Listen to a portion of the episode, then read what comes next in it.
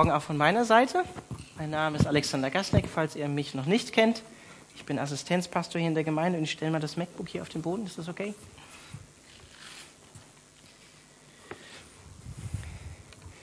Ja, ich habe die Ehre, heute Morgen euch einen kleinen Input mitzugeben, eine kleine Andacht mitzugeben. Und zwar zum Thema Solidarität bzw.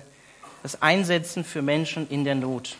Und als ich darüber nachgedacht habe, hat Gott mir gleich eine Geschichte, die Jesus erzählt hat, aufs Herz gelegt. Die meisten von euch wissen genau jetzt schon, welche ich meine und um was es geht. Ähm, werdet auch gleich äh, euch nicht wundern, wenn ich den Bibeltext vorlese. Ihr werdet ihn sehr gut kennen. Aber dieser Text macht deutlich, wir sind aufgerufen, als Christen zu handeln, wenn wir mit Not konfrontiert werden, in die Gott uns stellt. Konkret in die Situation, in die Gott uns stellt. Und es gibt viel zu sagen zu dem Text, den ich gleich lese aber wir wollen ihn heute einfach morgen, heute Morgen als Erinnerung nochmal hören, wozu wir als Nachfolger Jesu berufen sind. Und wenn ihr jetzt wisst, was ich für einen Text meine, dann dürft ihr schon mal Lukas 10 aufschlagen. Wir sind im Lukas-Evangelium, obwohl wir heute eigentlich nicht im Lukas-Evangelium sind. Ich glaube, in der Tat schließen wir heute ab, aber ich greife schon mal einen Text aus dem Lukas-Evangelium vor. Wir sind ja noch nicht in Kapitel 10. Und zwar ist es das Gleichnis vom barmherzigen Samaritaner oder vom barmherzigen Samariter. Und da heißt es ab Vers 25, ein Gesetzeslehrer wollte Jesus auf die Probe stellen. Meister, fragte er, was muss ich tun, um das ewige Leben zu bekommen? Und Jesus entgegnete, was steht denn im Gesetz? Was liest du dort? Und er antwortete, du sollst den Herrn, deinen Gott, lieben, von ganzem Herzen, mit ganzer Hingabe, mit all deiner Kraft und mit deinem ganzen Verstand. Und du sollst deinen Mitmenschen lieben wie dich selbst. Du hast richtig geantwortet, sagte Jesus. Tu das und du wirst leben. Der Gesetzeslehrer wollte sich verteidigen oder rechtfertigen und deshalb fragt er, und wer ist mein Mitmensch? Daraufhin erzählte Jesus folgende Geschichte. Ein Mann ging von Jerusalem nach Jericho hinunter. Unterwegs wurde er von Weglagerern überfallen. Sie plünderten ihn bis aufs Hemd aus, schlugen ihn zusammen und ließen ihn halbtot liegen. Dann machten sie sich davon. Zufällig kam ein Priester denselben Weg herab. Er sah den Mann liegen, machte einen Bogen um ihn herum und ging weiter. Genauso verhielt sich ein Levit, der dort vorbeikam und den Mann liegen sah. Auch er machte einen Bogen um ihn und ging weiter. Schließlich kam ein, Reitender, äh, ein Reisender aus Samarien dort vorbei. Als er den Mann sah, hatte er Mitleid mit ihm. Er ging zu ihm hin, goss Öl und Wein auf seine Wunden und verband sie. Dann setzte er ihn auf sein eigenes Reittier, brachte ihn in ein Gasthaus und versorgte ihn mit allem Nötigen. Am nächsten Morgen nahm er zwei Denare aus seinem Beutel und gab sie dem Wirt. Sorge für ihn, sagte er. Und sollte das Geld nicht ausreichen, werde ich dir den Rest bezahlen, wenn ich auf der Rückreise hier vorbeikomme. Was meinst du? fragte Jesus den Gesetzeslehrer. Wer von den dreien hat an dem, der den Weglehrern in die Hände fiel, als Mitmensch gehandelt? Er antwortete, der, der Erbarmen mit ihm hatte und ihm geholfen hat. Da sagte Jesus zu ihm, dann geh und mach es ebenso. Braucht man eigentlich fast nicht mehr viel zu erzählen zu dieser Geschichte, die Jesus erzählt? Was eindrücklich ist, da ist ein Priester, der eigentlich Vorbildfunktion hat, der eigentlich das Volk Israel und die Barmherzigkeit Gottes repräsentieren sollte, die Liebe Gottes widerspiegeln sollte, auch auf der Ebene zu den Menschen. Und was macht er? Er macht einen Bogen an der Person, die in Not ist, einen Bogen an ihr vorbei. Und das Gleiche macht ein Levit, der ebenso dazu berufen war, zu dienen, Gott zu dienen, im Volk Gottes zu dienen und macht ebenso einen Bogen an ihm vorbei. Und wenn wir das vielleicht in unsere Gemeindesituation hier übertragen, wäre das heute Morgen vor dem Gottesdienst, sorry Sam, aber der Hauptpastor kommt zum Gottesdienst, ist ein bisschen in Eile, ein bisschen verspätet, wieder vor dem gemeinsamen Gebet hier. Und vor dem Eingang in der Calvary Chapel liegt jemand, der obdachlos ist, vielleicht auch betrunken von der Nacht. Auf jeden Fall ist er nicht da, hat vielleicht ähm, Schmerzen, wurde von jemandem ausgeraubt und Sam geht einfach dran vorbei, weil er hat keine Zeit. Er muss in den Gottesdienst. Darf sich jetzt auch nicht die Hände schmutzig machen, das blaue Hemd, das übrigens, wir sind im Partnerlook heute. Das würde rot werden, das wäre nicht gut. Aber dann, Hoffnung, der Assistenzpastor kommt. Aber auch er macht einen Bogen an ihm vorbei, denn er ist noch nicht mit der Predigt fertig, muss sich noch Gedanken darüber machen, was er heute sagt. Macht einen Bogen an ihm vorbei. Nehmt das jetzt, versteht das jetzt nicht falsch, aber dann kommt jemand von den Zeugen Jehovas oder vielleicht auch von den Mormonen, die theologische Differenz mit uns haben, so wie die Samariter oder diese Leute aus Samarien damals mit den Juden, und kümmert sich um die Person. Macht das, was Jesus getan hätte. Geht auf das Leid zu und hilft dieser Person.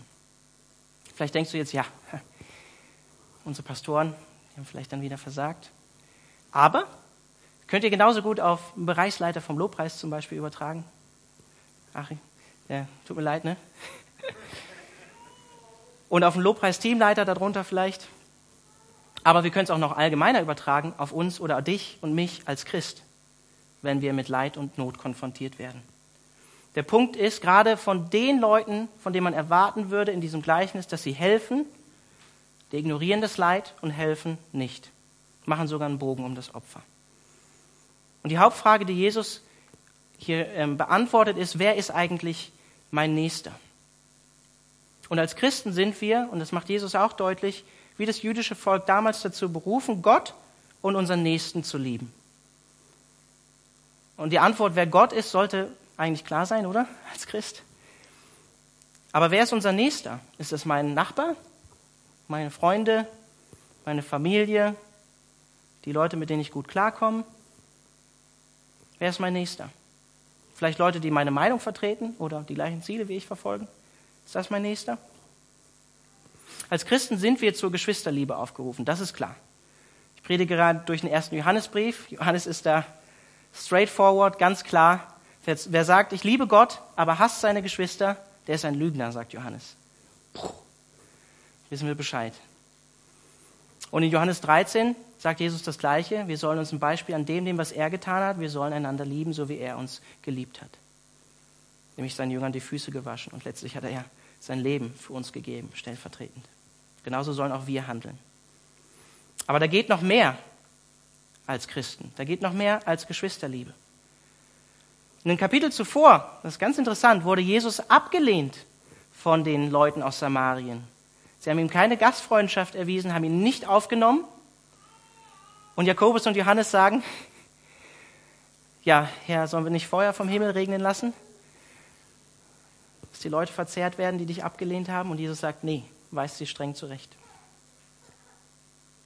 Und wir haben auch gehört von Alex Röhm, das letzte Mal, als wir im Lukas-Evangelium waren, als Christen gehen wir einen Schritt weiter. Wir lieben sogar oder sollen sogar unsere Feinde lieben.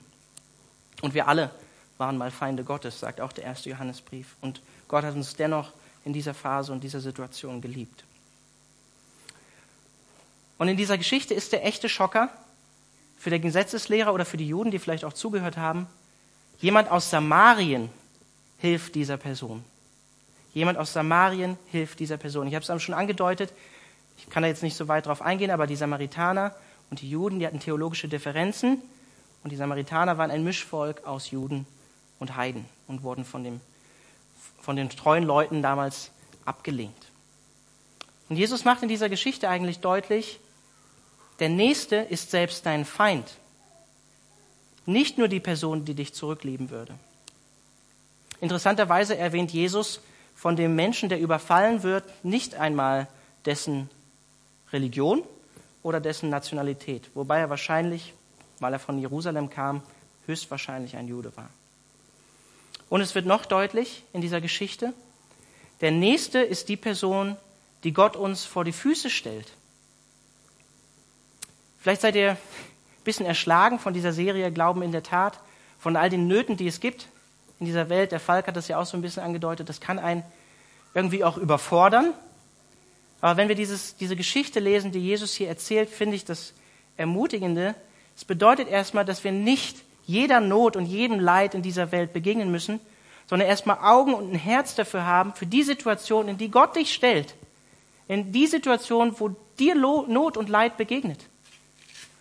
Konkret, wo es vor deinen Augen ist. Und da dann zu helfen und da, da zu sein für die Menschen. Dort aktiv zu werden.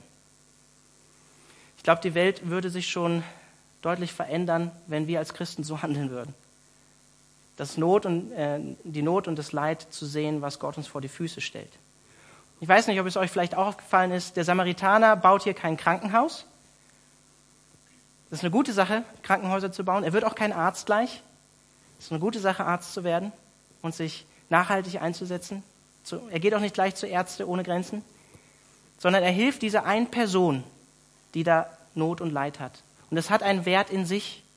Das hat einen Wert in sich, nur dieser Person, die gerade Leid hat, zu helfen. Und versteht mich nicht falsch, ja, also alle Ärzte, wunderbar, wunderbare Sache, alle Krankenhäuser, wunderbare Sache. Ihr versteht, was ich meine. Aber wir alle stehen in der Gefahr, und das möchte ich auch mitgeben heute, so wie der Priester oder so wie der Levit zu handeln. Und wir finden schnell kreative Ideen, um Nein zu sagen, um nicht zu helfen, um ignorant zu sein gegenüber dem Leid, was wir sehen und mit dem wir konfrontiert werden. Ein paar Punkte wären vielleicht, man könnte sich sagen, ja, vielleicht war er alleine unterwegs, auf dieser gefährlichen Straße, war, berichtet uns auch der Geschichtsschreiber Josephus, war eine gefährliche Straße da nach Jericho herab. Selber schuld. Selber schuld. Oder vielleicht gerate ich selber dabei in Not, wenn ich helfe, wenn ich jetzt eingreife. Oder ich habe keine Zeit. Keine Zeit. Oder ganz fromm verpackt. Ich bete später für die Person.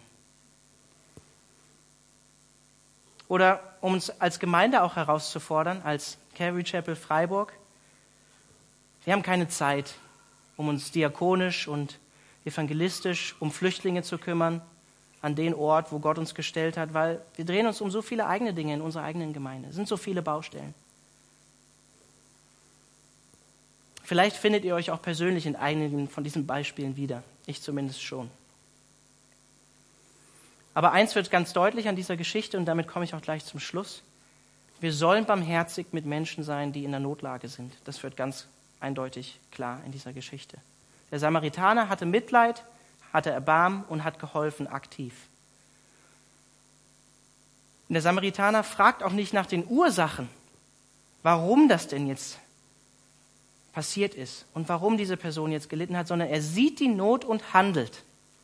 Und versteht mich auch hier nicht falsch, es ist nicht falsch, nach den Ursachen zu fragen und an die Wurzel von den Problemen zu gehen. Aber in einer konkreten Situation wie hier sind wir als Christen dazu aufgefordert, zu handeln. Der Samaritaner hat nicht nur Mitleid, sondern handelt, packt an und macht sich selber die Hände schmutzig. Und wenn ihr letzten Sonntag hier wart, haben wir aus Jesaja 58 gehört. Ich finde es so eindrücklich, wie es da heißt: Brich dem Hungrigen dein Brot lade Obdachlose in dein Haus auf. Und der Samaritaner gibt von seinem Öl, gibt von seinem Wein, gibt von seiner Zeit, gibt von seinem Geld. Und auch hier mich bitte nicht falsch verstehen, wenn ich das jetzt so klar sage. Und es ist gut, Organisationen wie Profemina zum Beispiel heute zu unterstützen oder Compassion oder Frontiers. Aber wir können schnell verführt werden als einzelne Christen, indem wir unser schlechtes Gewissen beruhigen und Notlagen oder das Helfen von Menschen in Not outsourcen. Sagen, ja, hier, hier ist mein Geld, mein Gewissen geht's gut, macht mal. Versteht ihr, was ich meine? Aber wenn ich diese Stellen hier lese oder auch Jesaja 58 lese, dann fordert Gott uns schon auch heraus zu sagen, identifizier dich mit dem Leid der Person. Mach dir deine Hände schmutzig, greif selber ein. Fairerweise sei hier an der Stelle erwähnt, der Samaritaner bleibt eine Nacht da, gibt von seinen Ressourcen und gibt dem Wirt dann auch Geld, damit er ihn versorgt. Ich glaube, Gott wünscht sich nicht nur unser Geld in solchen Situationen, und das ist gut und richtig. Das sind ja unsere Partner, deswegen haben wir diese Serie auch gemacht und wir unterstützen diese Organisation auch finanziell. Aber Gott fordert von uns auch persönliches Eingreifen in solchen Situationen, in die er uns führt. Und wir wollen jetzt gleich in zweifacher Weise aktiv werden. Wir haben einen zweiteiligen Gottesdienst. Wir wollen jetzt für verfolgte Geschwister beten auf der Geschwisterliebe-Ebene, vor allen Dingen für Eritrea und den Jemen. werden, ähm, eigentlich gibt es einen International Day of Prayer. Den werden wir so ähm, dieses Jahr hier nicht in der Gemeinde machen, weil wir durch die Serie 500 Jahre Reformation gehen werden. Deswegen wollen wir konkret heute für die beiden Länder, die 2017 im Fokus stehen, bei Open Doors, Eritrea und in Jemen, beten. Und dann wollen wir von Profemina gleich hören und von ihrem Projekt 1000 Plus. Und Profemina setzt sich aktiv für Frauen ein, die in einer Schwangerschaftsnotlage oder in einem Schwangerschaftskonflikt stehen ungewollt schwanger sind zum Beispiel. Und das Ziel der Organisation ist das Ja zum Leben. Das Ja zum Leben und damit auch eine Hilfe für diejenigen, die sich selber nicht helfen können. Und das sind die ungeborenen Menschen und Kinder im Mutterleib.